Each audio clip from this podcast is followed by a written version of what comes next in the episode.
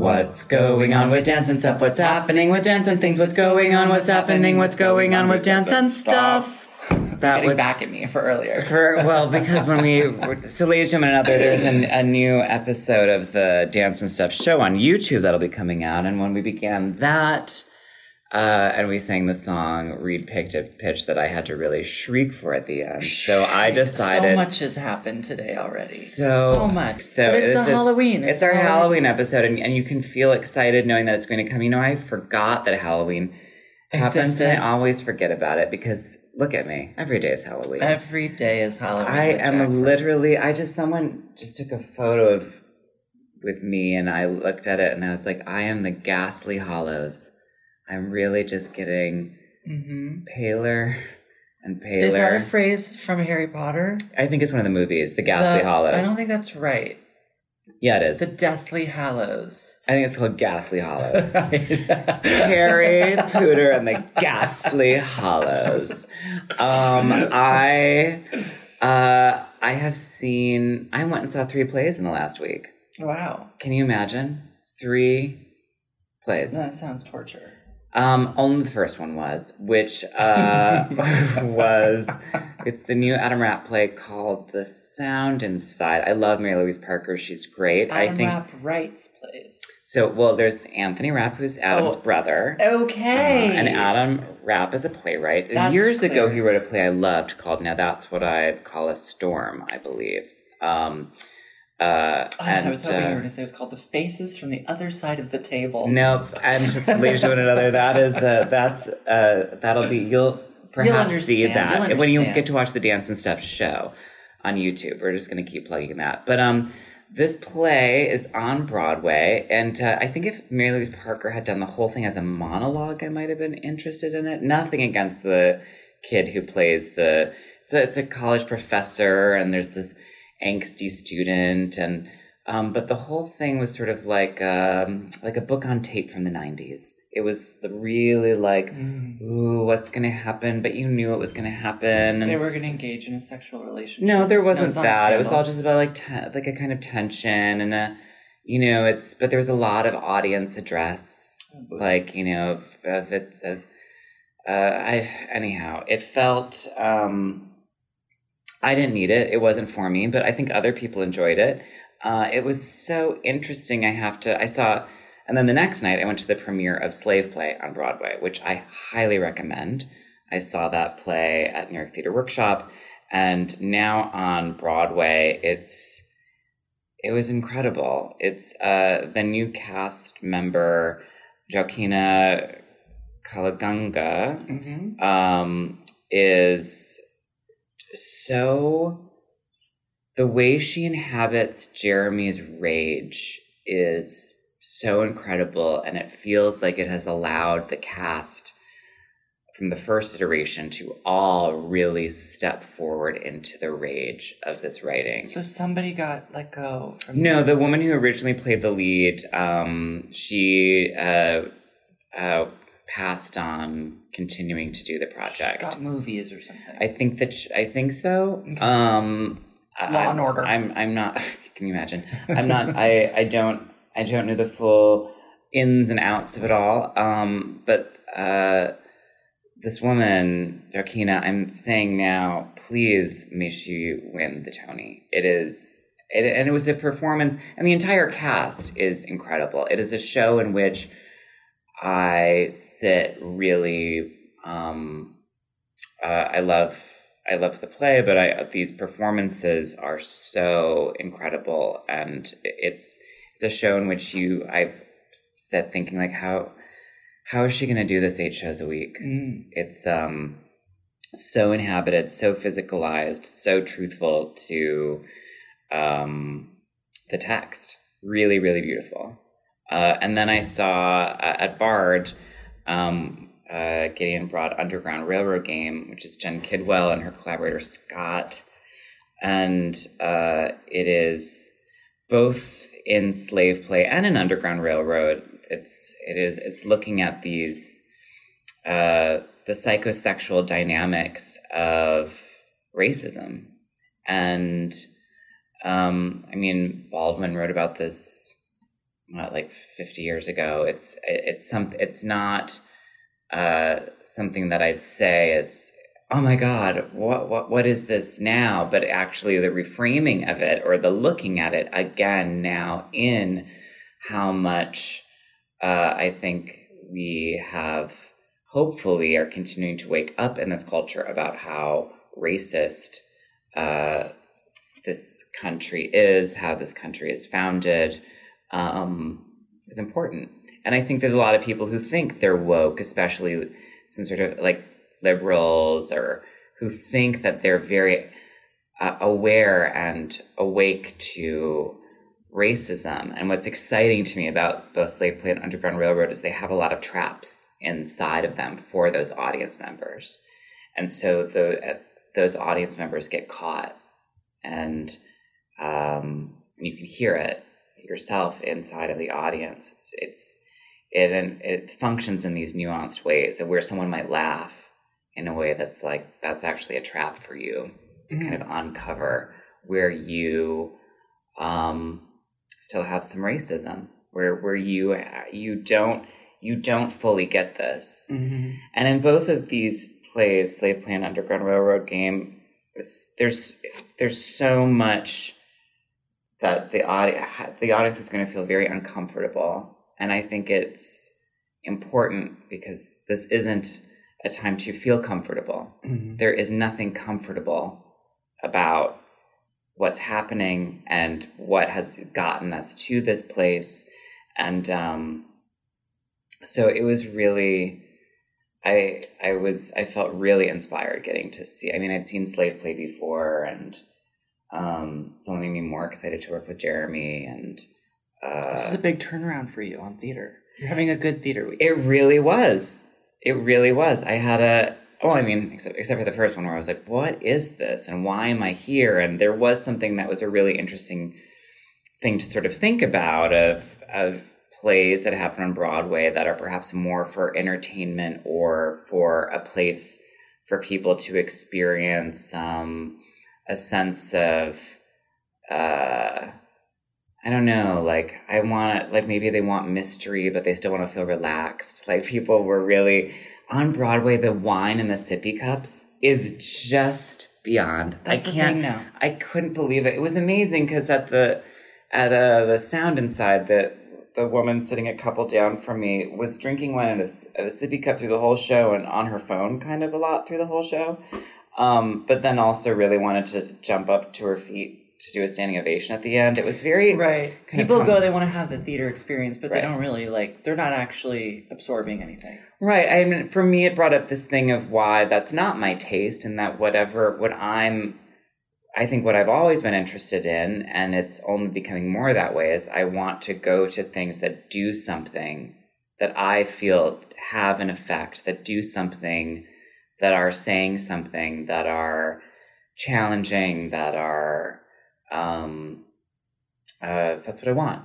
Okay. I want things that do that do something. You and I, I you and I, for you too. You and I, you and I diverge here because okay. I think you can enjoy just a, a, really beautiful experience, which I can sometimes. Mm-hmm. We went to City Ballet. We did. We did, and I, I, I really thought about Bartok Ballet a lot while while sitting there, and how much I mm-hmm. loved that piece, and how much that piece I felt actually dealt with through a lot of abstraction the complexities of New York City ballet. Yeah, well, I hope for that dance that when it returns, that what initially challenged critics in a way where they felt somewhat bothered. I hope mm-hmm. that it it changes for them. I hope the experience turns into something uh, more positive because I think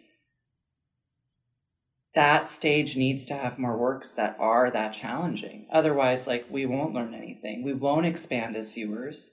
And Pam's piece asked a lot of the viewer, and that's something we didn't experience the other day at New York City Ballet. But we were seeing three old works, Old works. very good works, Mhm. strong works, but not nothing. Serenade, Summer Space, and PC2. Piano Concerto Two, and I guess Summer Space might be challenging for some people, but as a Cunningham dance goes, it's light fare. Yeah, uh, it was it was interesting to hear in the audience how it challenged people. You know, Right. people didn't cough during Serenade. Right. And then in Summer Space, man, oh man, was it like a TB ward up in State Theater. People just, just, and that's, it's psychological. You know, Uh-huh. it's, it's really that they're having a hard time what with, happened at Fall for Dance too with Beach Birds was just really. cough- Oh my god, phones and coughing. Wow. Was, I mean, it's just a rain stick and the sound of the piano with people dancing. so it was a true coughing soundtrack. Right, right. And also, again, this thing of how many people have seen Cunningham fare at a, in, a, in a more continual way. Right. you know that makes um you know that that helps augur their eye it's an interesting question i mean and you brought it up in our in maybe our last episode of how how do we i mean i think that's the thing of i had two very um, intense experience great experiences with seeing theater uh, educating an audience um, and doing something and having real efficacy. And then I think it's, uh, but you know, there's a lot of art, there's a lot, that's something that I think is generally held in theater as, you know, or it has, that has a thing to it. Whereas I think there's a lot in dance that's about, this shouldn't be about anything. hmm There's many, uh, critics who've written about that or that it, it, it should just be for, um, Aesthetics, Mhm. beauty, mhm, form. mhm. yeah, which I really disagree with. Great. because I, there's a labor to dance that is I think so all close to appro- death. different approaches of making dance can be done well and can be done badly. Absolutely, absolutely. Well, and there's and but and there is something to an ice cold formalism that I think also really that can be completely beautiful and but still says a lot. Yeah. And we can think of that in terms of Cunningham and the amount that it takes on the body, and we can think of that in terms of ballet and what it takes on the body and the toll of that and its discussion and labor. Um, Wow. yeah. That was heavy stuff. Well, you and I read things in a, in a, with a difference. Yeah. But yeah, but and that's what makes this show great. I can I can see shows and like not feel that mad about it. Yeah. I But don't think- you don't have the patience for it. Uh uh not anymore. Yeah. No, we're all gonna die. So I'm Yeah. really, I'm kind of like, I, but I do, but I would have the patience if something's um, uh, funny. Uh-huh. I like that. I like funny. Funny is like great. I went um, to well, well. Speaking of funny, Yeah. I went to I went to three fall for dances. Uh huh. Three. Well, you better That's work. a lot. Yeah, it's a lot. That's more than more than ever, perhaps. Uh huh. And the most recent one I saw was with Kim Brandt and Sam Rack, and we had a Mm-hmm. lovely date night. Mhm. And um, what was our show? It was Beach Birds Mhm. with coughing. That's a good name for it. Beach birds with coughing is so is so amazing. that is really good. Yeah. Yeah. Presented by the you know the Robert Swinston France company, hmm and that was that was fine. Mhm. And it's, I mean, it's a I think it's a dance that fares better on film. hmm Anyways, great costumes. Great costumes. Marsha Skinner, thank you. Hello. Um, then they did. Oh, then um, um, Alicia Graf Mack, who's the dean of dance at Juilliard, Mhm. did a dance. She did a dance, and I wish I could remember the choreographer. I should have really scoured my program more carefully. It was a la. It was from the '60s, a la Revelations. It was like Hmm. liturgical, spiritual kind of dance when she had a long white dress and a very wide bow in her hair, a very Okay. wide ribbon, which I thought was infantilizing. Interesting. Yeah. I'm not here for a very wide bow unless we're commenting on age. Uh huh. it, well, when you say that, I didn't see this dance, but I immediately thought of uh, whatever happened to Baby Jane. Exactly. Thank you. Yeah. Um, I'm writing a letter to Daddy. Go on. I wish that. that, that's when Fall for Dance has me. Come on. and then this is, I'm saying all Mhm. this because it's going to segue into our guest. I can't goose. wait. So, Oh, that's uh, right. And I have another way to segue into our guest from the opening of Slave Play. Oh my.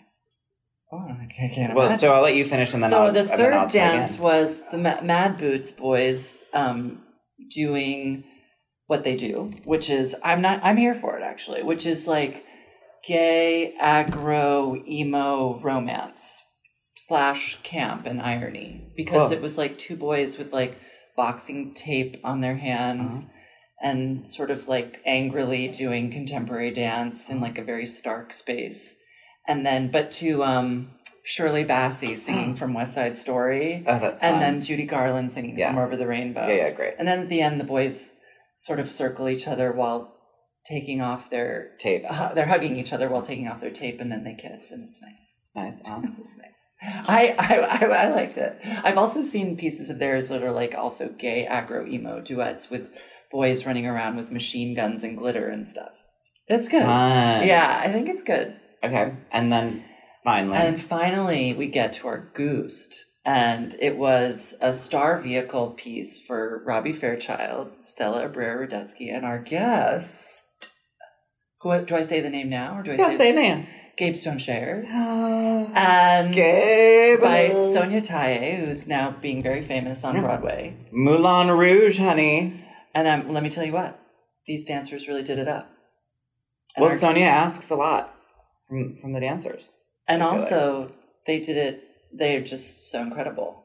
What and they had it with, and I was really bummed to miss it. I was out of town during this, but I had met I met Moses, who The did the music at the premiere of Slave Play, and we had a whole talk about uh, what he's his interest in dance right now, and um, uh, and then he said he was doing music for this uh, for a Sonya Tayeh piece, and then we were texting the next day, and then I was like, "Oh wait, you're in rehearsal with," because I because Gabe had posted on Instagram, and I was like, "Oh, you're in rehearsal with Gabe, who I'm gonna see next week. Say hi." Hello. Oh my gosh, Gabe, welcome! I I'm just saw you dance beautifully. Wow, you're about to do a lot more dancing. Yeah, yeah. It So is about what's to happening start. this week? happening this week. This week, actually, uh, our fall season is opening on Wednesday. Who's our? Our American Ballet Theater dancer Gabe Stone Shayer What? opens. Opens. Opens. I mean, well, and Queen, you are clipped. That is Um, for sure. I feel like it's one of the first conversations I ever had with you. Was I was like, I feel like we did have this conversation. Where I was like, you the are so time we met. flexible. Mm. It is crazy. It's not my fault. It. i- I mean, It's just how you are. it is. No, It is it was the Russians. Really? That's They right. They pushed you into this place. Oh, they pushed me into every position. Really? yes. Yeah. And Yes. are you paying the price now? Are you having some arthritis? Are you Actually, okay? no, I feel No. great. Oh my I gosh! feel, So, I feel wonderful. and Yeah. that's how it works. Yeah. Yay. Well, if if if you're if you're blessed, um, blessed. You're wait. blessed. So, and what was for for those who don't know you? Talk through your training a little bit. Yes. Okay. So, born and raised in Philadelphia, um, I went to school at a few small, smaller ballet schools. The Russian teachers. Uh, I worked with them pretty much my whole life until I left Philadelphia, and I went to the rock school at the same time. After that, uh, age 14, 15, um, I moved to Moscow Wow. and trained at the Bolshoi Ballet Academy. How did that happen? Wow. Like, Yeah. how did that happen? So, um, if people are um, versed on what ballet dancers do, do during the summer, if you're a student, I did a summer intensive, the Bolshoi Ballet Academy. Teachers came to New York, blah, blah, blah, eight weeks, six weeks, something. Um, and the director came and scouted me and essentially invited me to come full time to the school. Whoa, that's so scary. Yeah. How did you feel at that time? Were you were like, um, yes, Yes, yeah, exactly. yeah, it yeah, was yeah. like it was like, oh my god, yeah, this Yeah. is oh my god. Well, and because of, and at that point, you had really felt that it's ballet was where you wanted to go. I chose ballet uh, solely ballet when I was uh, 9 Um, like I started with everything as as Mm-hmm. Right. as kids do, and and then I started focusing on Horton, um, just because that's what was available. Like there was some a little bit of ballet, and then it, I went to a studio that was um, Horton and Graham based, and I only ever took one Graham class. You life. know I that and Graham is a Oh real, it's a, it's a deep issue. I- Grab a tissue. I, I have a lot to wish I say could. about it. I wish I could. Now we can I have a moment. We can have a moment in it. That's not true. We I- can have a moment in a studio and, and go through a few. I mean, I can, I can contract, but I can't I'm release. sure. Um, No. You absolutely did. you have a lot of spinal extension. So so you're there, right? And then Yes. at nine, you were like, I'm, I'm, I was like, this is, it's ballet. I mean, I, I have to give props to my mom. She was like, okay, you should focus on ballet because, I mean, that's what every parent hears if they're really doing the research. Ballet is the base of everything. Right. If he can do that, he can go anywhere and do Horton if he wants to. right,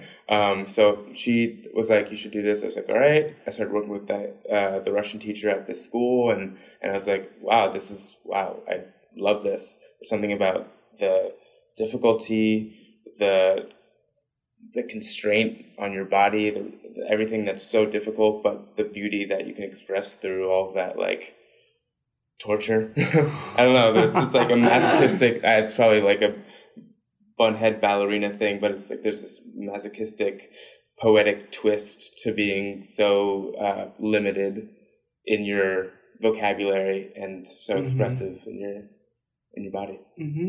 I And think that mind, made yeah. sense. I hope that made sense. Yeah. 'Cause I don't know. that makes No, no, sense. no. My brain's it not working, but Yeah, okay. that makes Yeah. sense. Cool. So and then when you How went, old were you when you moved to Russia? 14. 14. Fourteen. Yeah. And then what is the school like there? Is it a bunch of 14 year old? Is it Um, so the school goes from age 8 or 9 until 17, 18. 18, yeah. That's And usually when you graduate. do you live in Dorms. in dorms? Yeah. And So are you the only non-Russian speaker?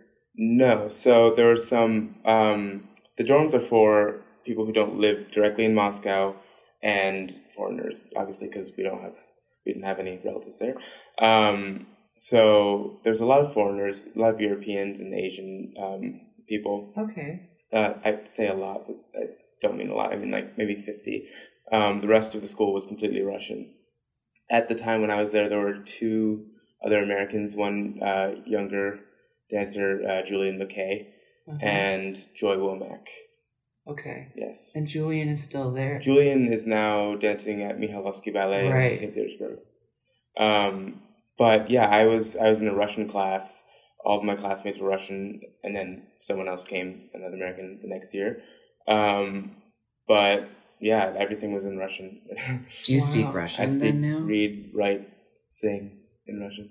Wow. 'cause What? How many years were you there? I was there for like two and a half years. I, I say three because it's easier, but um, I like came back and did some time at the rock school again, and then I went back to Did Russia. you prepare by doing like lessons before you went, or you just had to kind of figure it out? I mean, it was my first real attempt at another language, so I kind of like watched some YouTube channels and like uh, like memorized phrases, but like applying it was so different, and it was yeah, I I tried a little bit, but uh, really being immersed in it was what helped me learn it, wow. and I had to learn it really really quickly because they're not forgiving there.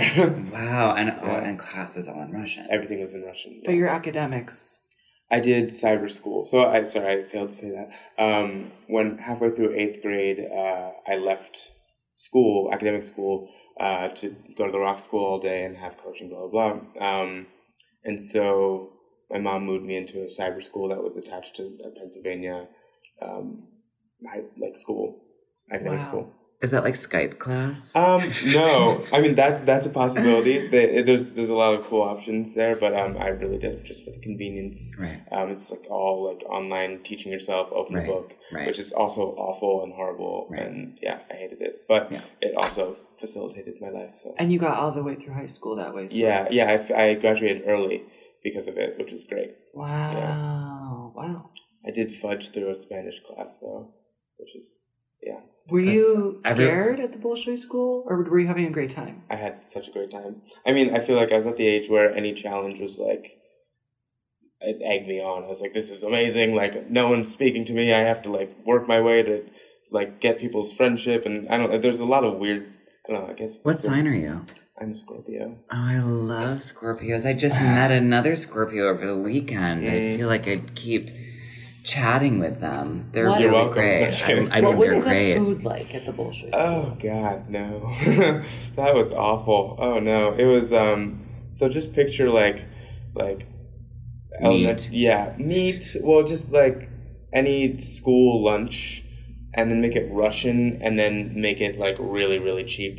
It was like un undecipherable like slabs of meat with like juices, and there's Oh, like God. they like recycled some of the stuff that you, you'd see like bread and like cheese and something for lunch one day and then the next day for dinner there'd be some like blended cheese soup that like looked like vomit Right. Um, it's the bread and cheese from yeah. Yummy. yeah. Some Yay, milk yay. and water. yeah it was hard before but we wet it so Yeah, yeah. Yeah. Wow. it was gross Okay, so that's sad. And who were your Yeah. friends? Friends i have i mean i have a lot of russian friends now um yeah they're all i mean they're all um But they're at all the there, Bolshoi, yeah right. yeah When was the last time you were there? in russia Yeah. about two years ago For uh fun just for fun. yeah slash te- uh slash working with my teacher Uh huh. Yeah, so I mean, like, I go for my mom under the guise of I'm getting coaching, which is true. Um, but then I also get to see my friends and hang out and renew my language skills. Is your mom in Philadelphia? Yeah. Does she come see you perform all the time? Yeah, she's just here actually for Fall for Dance. Oh right. Yeah. So how, what was your trajectory into American Ballet Theater?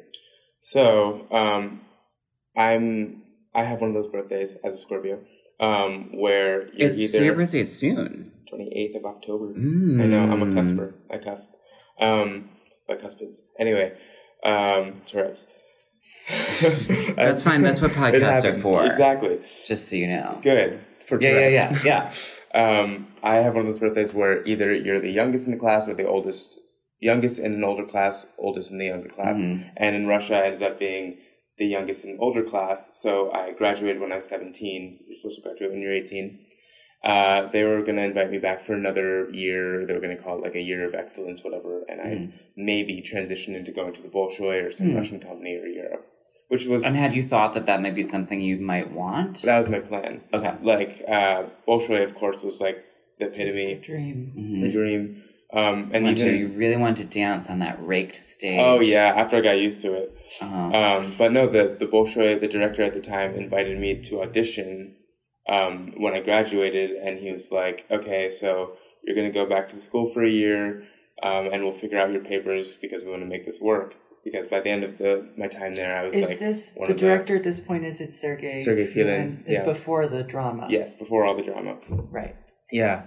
So anyway, um, I found myself kind of uh, not having any- anything to do during the summer. I remember I knew Franco De Vita, the director of the um, JKO school at American Ballet Theater, called him up and I was like, "Hey, can I like come to the summer intensive?" And he was like, "Yeah, sure, blah blah blah, whatever." I took Listeners, just so you know, JKO is Sorry. Jackie Kennedy Onassis School. Of American Ballet Theater. Yeah. It's Yes. their training school. Yeah. it is our training school. Um, and then uh, Kevin McKenzie watched a class, and that was it. And he was you were like, in- you.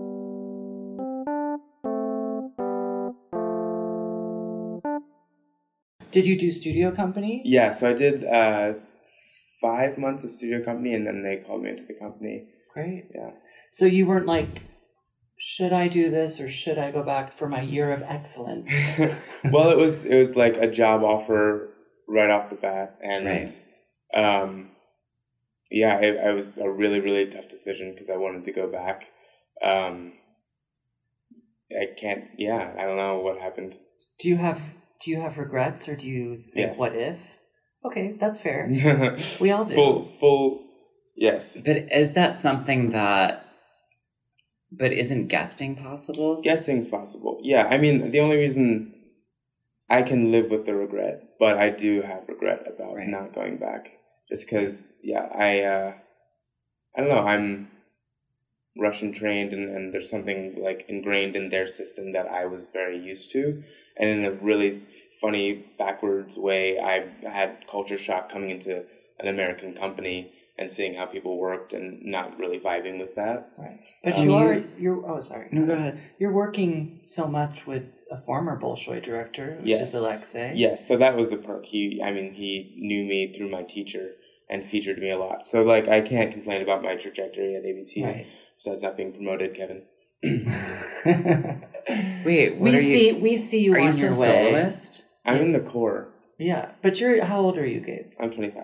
He's a young man, and at ABT things take a long time. That is true. At ABT, things do take a long time. I'm just, I, I never know who's in what position. I I mean, really, because I, they spread Jack us is out. Jack is shocked. I am as, shocked. As far I- as we know, we only see you do soloist things. I think the last time we true. talked, you were like, "Oh, so you're like," I was. I think I was just disappointed about not getting promoted again, and you're like, "Oh, like you'll be a principal," and I was like, "I'm not." That's right. soloist yet." That Like, what are you is the conversation We that we had outside of that theater Yes. with James, Yes, where yes, I was, where I was like, oh, and you're like, I'm in the core, and I was like, I can't believe it. Yeah. But I also had this conversation with Cassie Oh, yes. Yes, yes, yes. Where I'd be like, here, I remember seeing her in a coffee shop, and I was, she was telling me what she was doing this in through the season. Yeah. And I was like, so you'll be principal, and she's like, I'm still in the core, and I was like, I can't believe it. What's happening? But she's soloist now. Yeah, Yeah. she's a Right, soloist now, right. and yeah, she's doing so well. I yeah, I.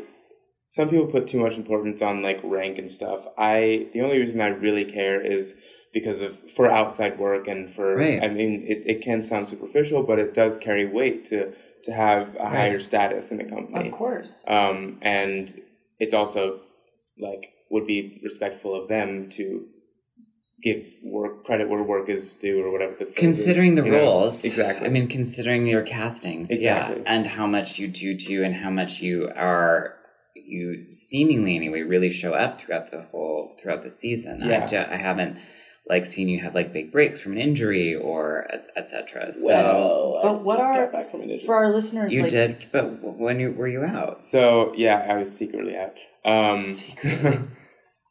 two se- some two seasons ago, um, at the the last week of the Met season, um, I tore my ACL. Yeah, that was not fun. Um, and thankfully, we had the whole summer break. I got Right. surgery, um, and then went on this like crazy program to get back, um, and was back by the following January. So it happened Right. in in July, whatever year that was, and I was back in January eighteen. Yeah. right Um, but I came back and then I did all the same roles that I did before. And what are the what are your kind of like now sort of featured roles that are reliably happening at ABT? Yeah. Um, well, this is our fall season, so we're doing like a lot of new work. I'm doing a featured role in Gemma's new ballet, Mhm. Gemma Bond, um, and a principal role in Ratmansky's ballet.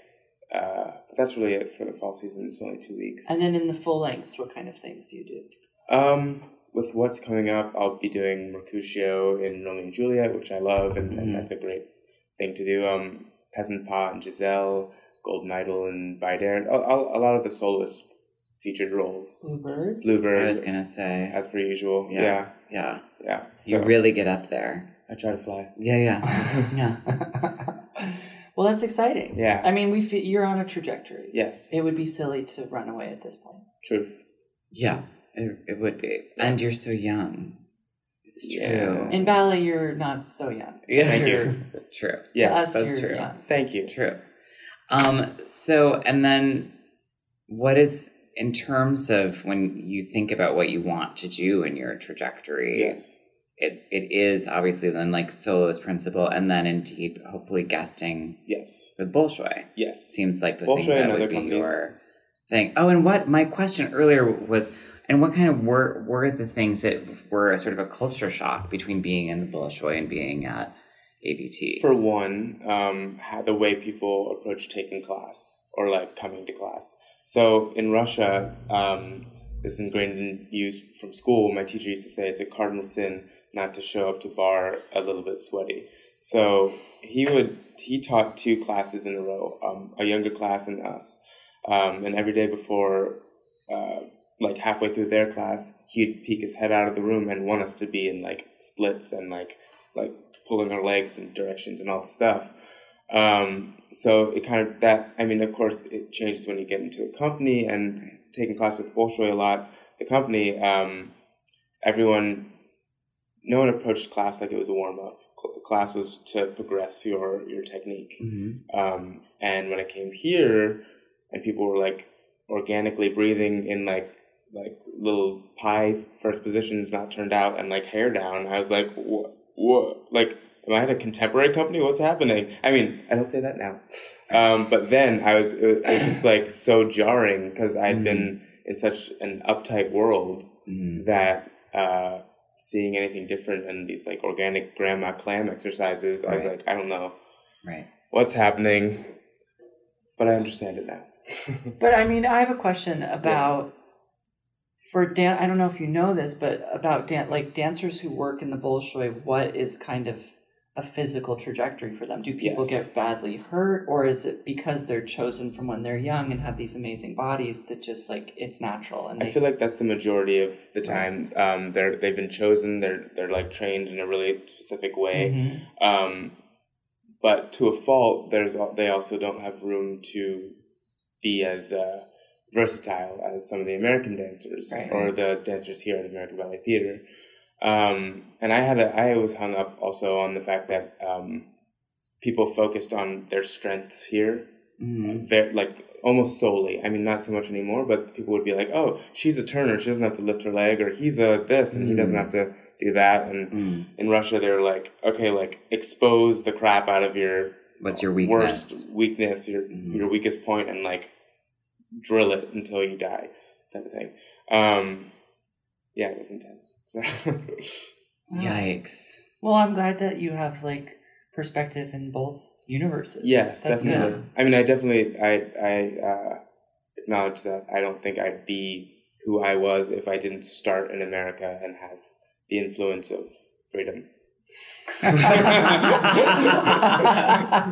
wow and have like the influence of freedom. yeah, exactly, exactly. And well, and I think there is something to having to having these a, a, a varied upbringing side Yeah. of it, and then also what that means for them stepping into work that is really outside of ballet, like with Sonya. Or are there other choreographers outside of the ballet world that you'll that you're working with or that's Mm. coming up? No, but I want to. There's something that I want to, and and I've uh, I've gotten to a point in my age and life and whatever that I feel confident enough to to reach out to people, Mhm. which I have.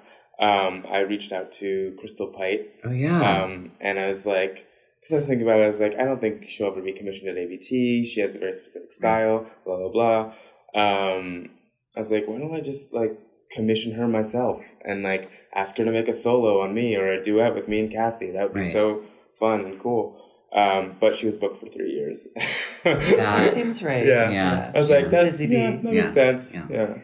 What was your experience being a person of color in Russia? Yeah. Um, honestly, I had a really great time. um, it they are naive. They were very naive to to they didn't understand um, what my culture was, what my upbringing was, which by the way is very different than a normal black person in America. I'm not really a part of like black culture because I'm adopted and my mom's white and I had a very and I had like a uh, African nanny who is also my grandmother, who I call my grandmother. Mm-hmm. Um, so I, again, had a very unique perspective that I, and an opportunity to educate um, a generation of Russians. Um, of course, they they didn't call me names; they had nicknames for me, which I other people would be offended by. I was not because I knew it was a term of endearment, like milk chocolate, and of course things that aren't appropriate here in America. Mhm. But um, because it's not weighted in racism, or it wasn't from the people that I knew and talked to, um, I understood that it was their way of coping with my skin tone. Um, I gave them room for that error because uh, I felt like, and I feel like even now in the way that I approach racism and all of that type of stuff now, that being adversarial doesn't always get you anywhere. I mean, making a point doesn't have to be adversarial, um, but you can make a point just as strongly in, in, in many other ways. Um, and what I did was I fully embraced their culture. I learned their language. I, um, not to tap myself on the back, but became one of the best in the school um, and did all of the main roles there my whole time. So I could show the people that I, uh, I'm this person. I'm black. I'm American. I'm whatever. But I can also be this and other things. Um, it's it's not solely resting on my cultural background. Um, yeah. So That's a good story. yeah, Thank you, Gabe. of course. That's a sensitive question. Yeah, well, I mean, I think it's.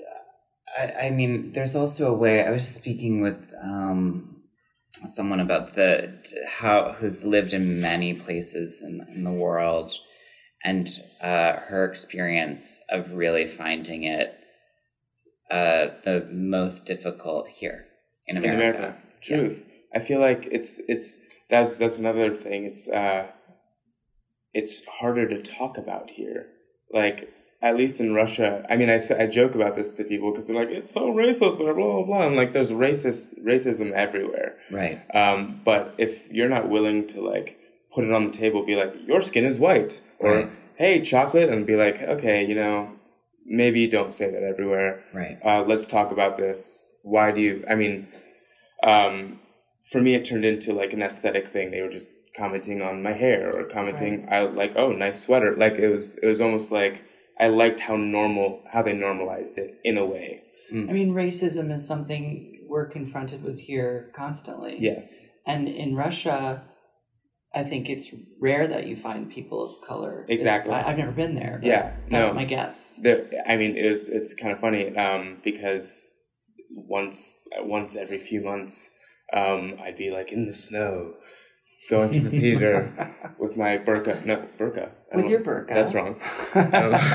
Your parka. my parka. There it is. um, and there would be like some a black guy, and he'd see me, and he'd be like, "Hey," like like with his eyes, he'd be like, "Whoa!" Like you're here, we're here. What's up? Like. Wow. Um, and more often than not, they were like Sudanese uh, refugees who went to like art school or tech school in Russia because they found asylum there. Um, but yeah, that was it was funny. We'd always have like some sort of weird connection, um, even though we were completely culturally different. Right. So Interesting. it is Yeah, well, and I think there's, I mean, and just, I, I don't know, I feel like it's only just reiterating what I talked about earlier, which is just that I think that there's many people who, at least here in this country, who didn't see or understand their racism, partly by, I think, a kind of this other thing that I think is naive of uh, saying, well, I, I just don't see color, or, Mm. you know, this, that thing around this idea of um, colorblindness and the way that that then erases a whole history of violence that happened to people that you are not taking into account and your privilege. yeah And I think that that sort of, but again, I don't, that's not the, it isn't the, it isn't for the person who's gone through the trauma to educate the people who don't understand the trauma. Exactly. It's the people who are in privilege to edu- to get educated. yes yes So, you know, I think that's uh, that's where it, it really does get complex, especially in this the liberal setting here truth in the truth states. What are your feelings around um, being like a new generation of, of dancers of color in American Yeah. Ballet Theater in American companies? Is it is it tedious to you to get the Mhm. kind of attention because of that, Yeah. or is it something that you are excited about? So when I first joined ABT, I, I really didn't want anything to do with any sort of um, advocacy or or um, or anything to do with uh, racism or black culture because I I had no trouble with it growing up, um, and I felt like I was in this in a place in the mindset that was very healthy and, and again similarly to what you're saying i didn't feel like i wanted to educate anyone Right. i felt like it wasn't my responsibility and it's, it's it's fallen upon me at this point where I feel like it is my responsibility because of my position.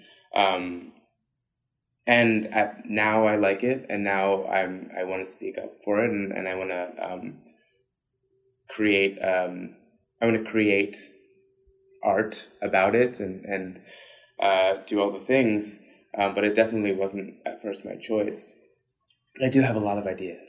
I also think that that's, I mean, and that's, a, but that's a very, especially when- when I think of dancers and actors or people who perform roles inside of other people's work and how that also works when you're younger. Yeah.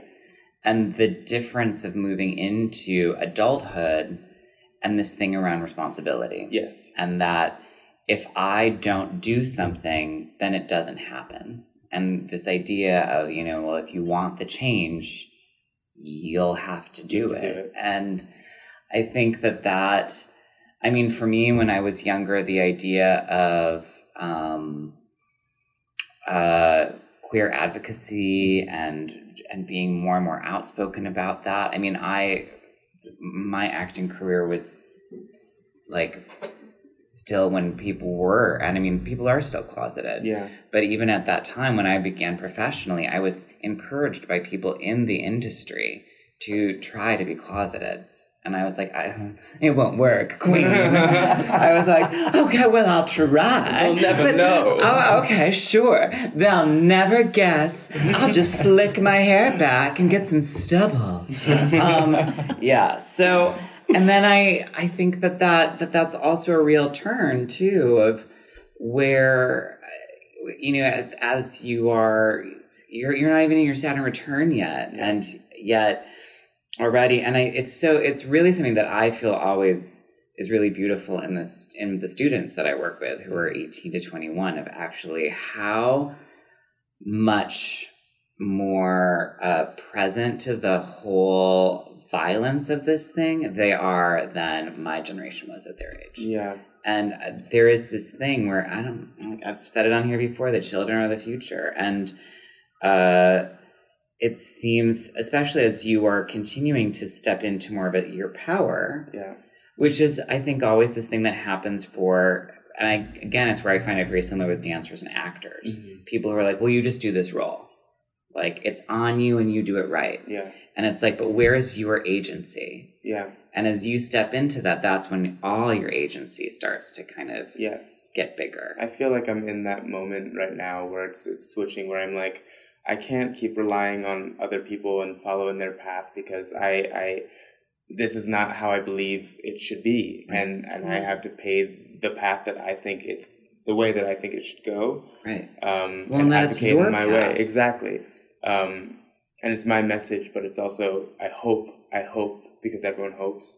Um, as an artist trying to be trying to be known and and have your work known, I hope that it's so relatable that it changes someone or it makes Right. people understand or feel. I'm actually working on a project right now.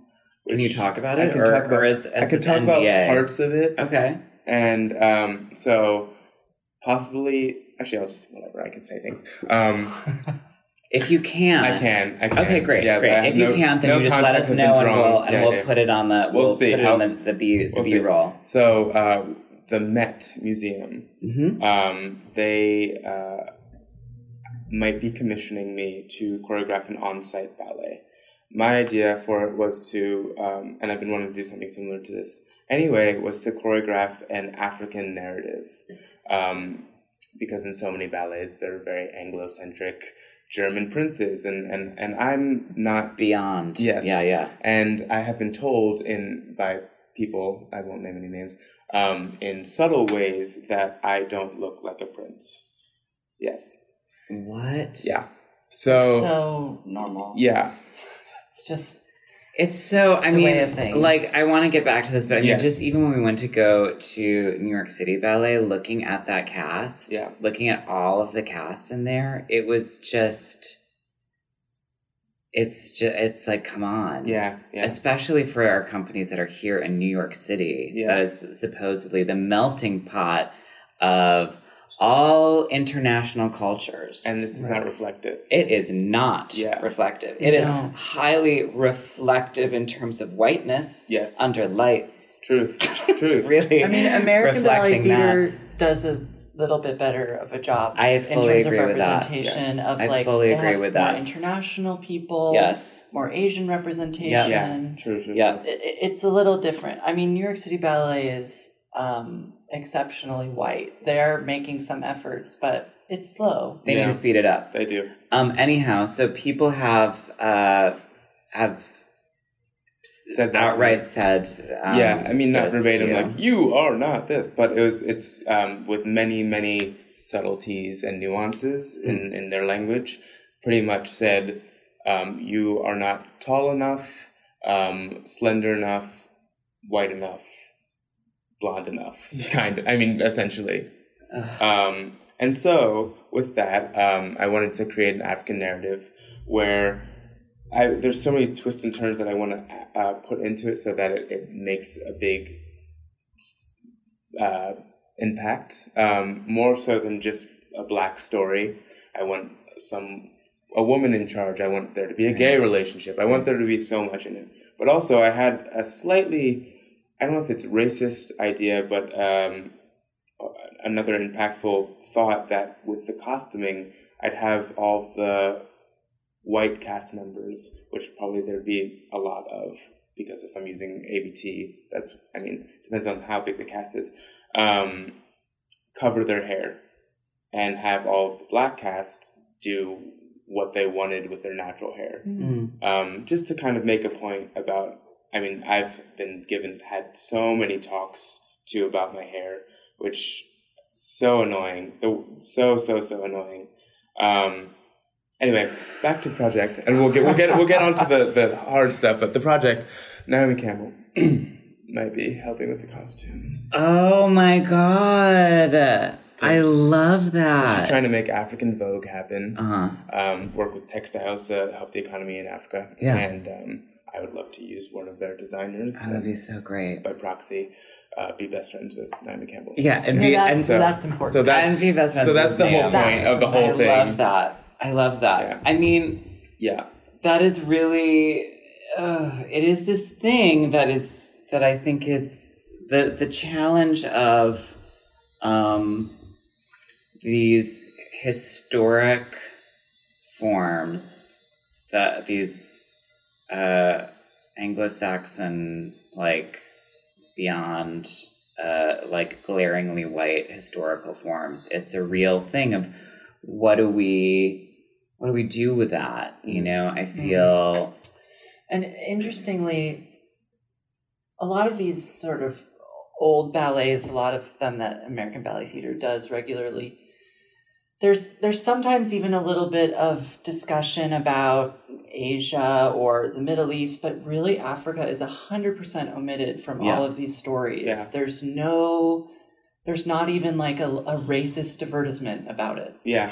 Yeah. Completely not there at all. Yeah. Yeah. And I, I wanted to shed light on that and, and also shed light on the real um, empires that existed in, in Africa too. Right. because people don't aren't really educated about that. But also, I, I learned a term recently, um, unconscious bias, which I feel is very prevalent in, in, in my company and in, in my field, um, where I I feel like I of course I get mad about things and, and what people say, but I feel like I can't really fully blame them, which is not right. It's just like an internal strife. I can't fully blame them because they just don't know that they're being racist. They don't know that saying like wear your hair more naturally. They don't know what that means for me. They don't know that that's not the right thing to say to me. They don't know that I'm mixed like with with Norwegian and African, and my hair can straighten and fall normally or be curly. Like it, it's just they're not educated. They don't understand it, and instead of asking, which fall, this falls upon them, and educating themselves, they they just uh, are on autopilot and and react to. what Yeah, they well, and unfortunately, a lot of people en general are on Mhm. autopilot True. and they behave in the way that uh, they feel comfortable in. hmm And um, it's, it is this thing around waking up Right. and waking up to the ways in which um, uh, how how you talk or how you behave uh, can have zones of abuse and tenors of violence and um, you know and, and we're in this time that's also where everything is so weaponized Yes. where it's so weaponized in every direction that I think it's also, unfortunately, um, in some cases, made people solidify harder into their Yeah. ideas of self. But I do think, especially in ballet in America right now, there is we're in the middle of what will be a huge shift. Yeah. Because now with the departure of Peter Martins and then the inevitable soon departures of Helgi and Kevin and Mhm. these people who've been in their positions for so many years who are this is and I think about this often. I think our 70 year old people are should we be putting our faith in them as the leaders of artistic organizations and i i don't think that 70 year old people are without wisdom and then i start to think like all, all these people running for president are 70 years old. Mhm. And I'm like, what what does this mean that we're a country run by people who have I think who struggle with ideas of newness and change because they've been well, around and for so long. specifically older straight white men. That's right. who have a very who have a very lived privileged life Mhm. by simply being in uh, the the body with the sexual orientation that is the one that it has is uh, gets it all like And that I- is like really valid has been continually validated and has had a whole world built for it by it And though they may be surrounded with advisors being like, we should try this, change that, it mm-hmm. do, mm-hmm. it's, I think, very cha- hard for them to understand and change. So mm-hmm. I think there is a time coming very soon when leadership in these major ballet companies will be taken back by a younger generation Yeah. with a more, um, what am I trying to say? With like a more adventurous voice, with like a braver voice. yeah to or that try we could things. say this contemporary Yeah, exactly. and that actually isn't living in colonialist, racist, misogynistic Yeah. rape culture. Yep. I mean, it is also really difficult, and I, and I think it's something that, um, I mean, I I certainly struggle with it in, in watching ballet. Of the misogyny inside of it as well. That is just, and these ideas of who partners who, and all of that. And again, you know, this there's also a swath of people who are dead because of AIDS. And a lot of those people were pushing this through. It's not, you know, yes, we can look at Mark Morris and be like, oh, wow, well, there's someone who was doing that.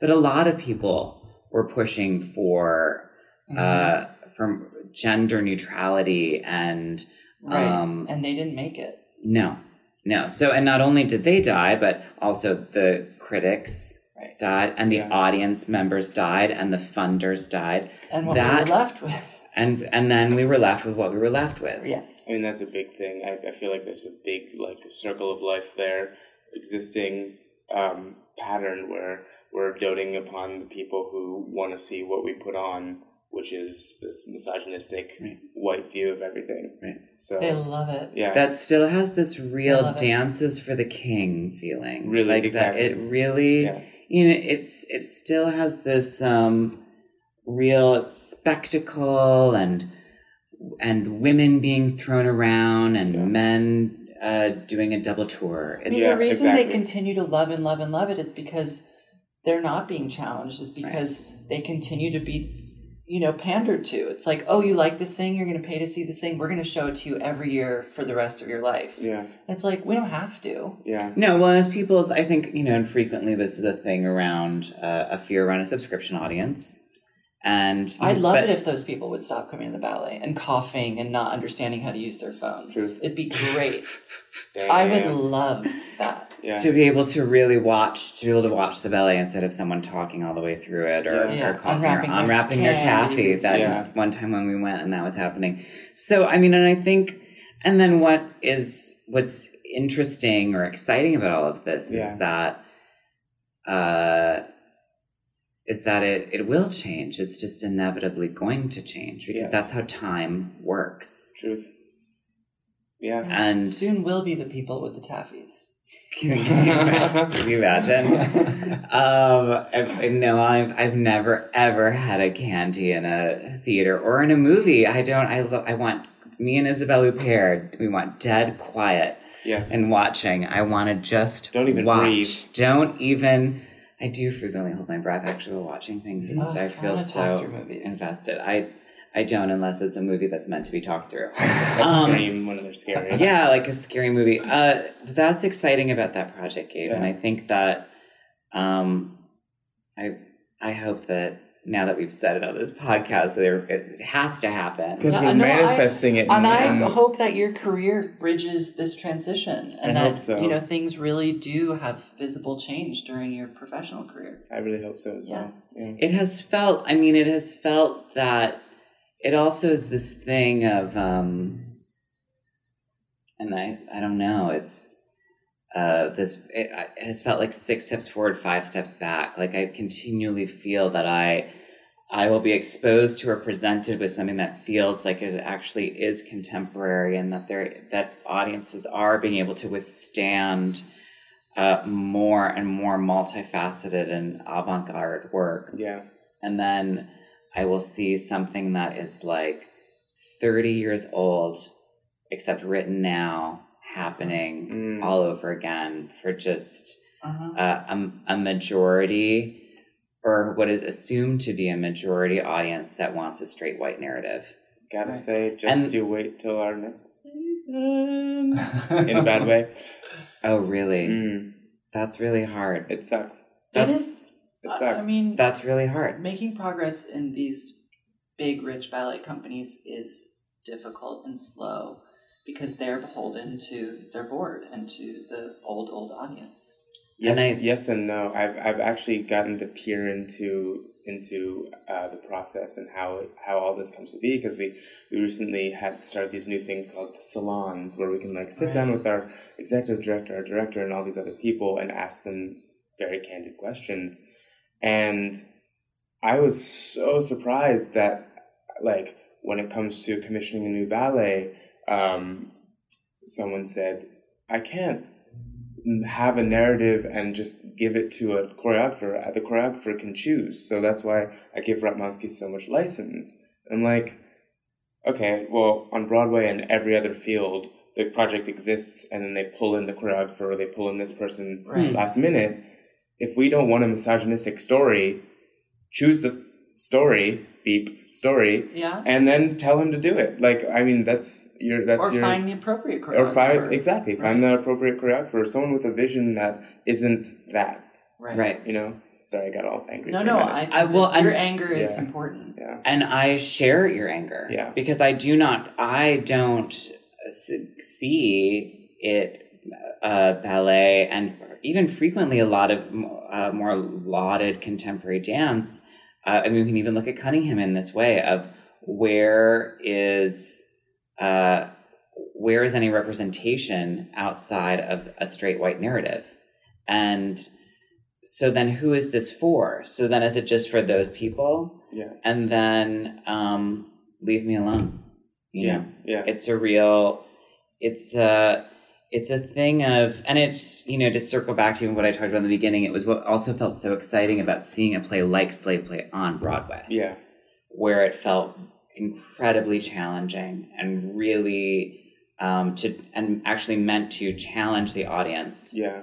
and to really make them interrogate themselves, everyone inside of there. Because it's, and I've said it on this podcast before, I know a very well known producer who has said, you know, art walk, money walks in and art walks out. Yeah. Yeah. Because it's this thing around investments Yeah. and safe investments. Safe investments. And and we see that so frequently, even in terms of something that's viewed as experimental. And I've said it on this podcast before, where it's very like conservative experimental. Right. Yeah. I think like these safe investments in in relative to American Ballet Theater at least, like don't at least in recent years pay off. Yeah. I mean, Right. Yeah. For Kevin to say like he's starting a women's initiative is great. It's a nice idea, but then it's absolutely cosmetic when you're then bringing in Cathy Marston, who's already made a dance, to then set this dance, Jane Eyre, which was an American flop, and then it's like. Uh oh, what happened? And you're like, well, I know exactly what happened. You didn't take a real chance. You didn't make something new. You are again just making another hetero white story. Right. You could have had Pam Tanowitz making something challenging and abstract, and you didn't allow it to happen Yeah. because you were too afraid of something new. Right. Exactly. So, anyways, you didn't have mm-hmm. to say it, Gabe. We would say it for you. Yeah. Thank you. More than more than happy to say it Took for you the words out of my again. And I think it'll also, you know, and it's a thing of what will be interesting and exciting to see for us and in our generation is Yeah. not only uh, in terms of the the makers, the audience, the critics. How how will it work together in terms of actually people who are able to who are actually interested in something outside of their limited purview? Yeah. I feel like that they feel very comfortable in because they themselves are history. Yes. Ooh. and on that, That was that was the that was the thing. That was Gabe, do you have any parting words for well, no, oh, I, wow, you wrapped it up so well. I'm just, I was just gonna say, um, I feel like it, these works like Slave Play and and hopefully my work will be amongst things that people know are noteworthy. Thank you. I really do. Um, and like I want things it like. Hamilton, even though I really don't love Broadway, really didn't like Hamilton. Sorry, everyone. oh no! Um, but don't, but don't apologize to us. Good. but I um I went with um, American Ballet Theater donors because it was like American Express, blah blah blah, something quick. And I was sitting next to these these people that I was supposed to be entertaining. I'm a whore. Mm, It's okay.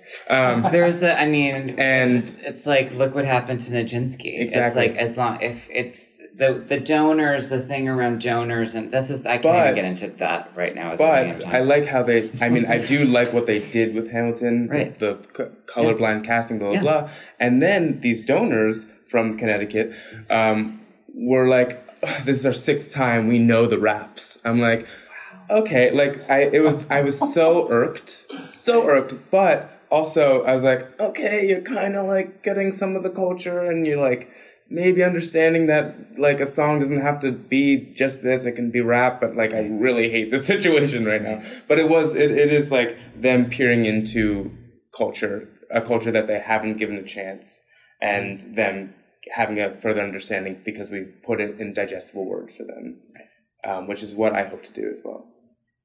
that's I think you should challenge people even more than that. Yes. you can do that. Be a cultural translator. well, and, and I think that that's the thing of uh, and uh, again, and I, I feel like I keep like circling back on slave play, but it's it it takes a lot of risks. yeah, and it asks a lot. And um, it is and I it is being celebrated because of that. And so I actually think that our that our zones of safety or wanting everyone wanting everyone to love us doesn't always work out either. Yeah, and uh, in fact it's impossible and so i remember once hearing from another producer like when you make a work think about how many people you want to see it. That was um uh fuck i'm forgetting her name but uh she had worked on hamilton. Hmm and i think there's an interesting thing of thinking about of yes thinking about that. Okay well then maybe you are gonna maybe you're gonna have to uh, figure out how to do that uh, which might mean editing or um, uh, I talked about this in a recent episode in terms there's a book called Psychoanalysis and Performance where he talks about if you want a lot of people to see it, you're gonna have to dumb down the content Mhm. so you don't um, irritate anybody because Yeah. as soon as they feel irritated they might check out. But I think that there are other ways. I still and I and the reason I think that is because films have been doing it forever Yeah. that's true. yeah. films have been pushing the boundary and people flocking to them and i i think that live art can can step back into its full power And Gabe, we're so happy you didn't stay in Russia, so you could come i am here so happy you didn't say and Russia, And actually Gabe. inspire change thank and be a part of like a more complicated conversation. Yeah. yeah. And um, we're glad that you you're feeling engaged. I yeah, I, I'm I'm I'm appreciating it more and more. I did, however, want to make a big splash just with my presence in a in a Russian company to prove to America, hey, they did it. I Right. believe you can do it. you say they're 300 years behind, but right here I am. Anyway, right You already you made it. You made some splashes in Russia, and you'll continue to make more. yeah shablam. Say Yeah. goodbye, Gabe. Goodbye, Gabe. all right ladies and Sorry, another we love you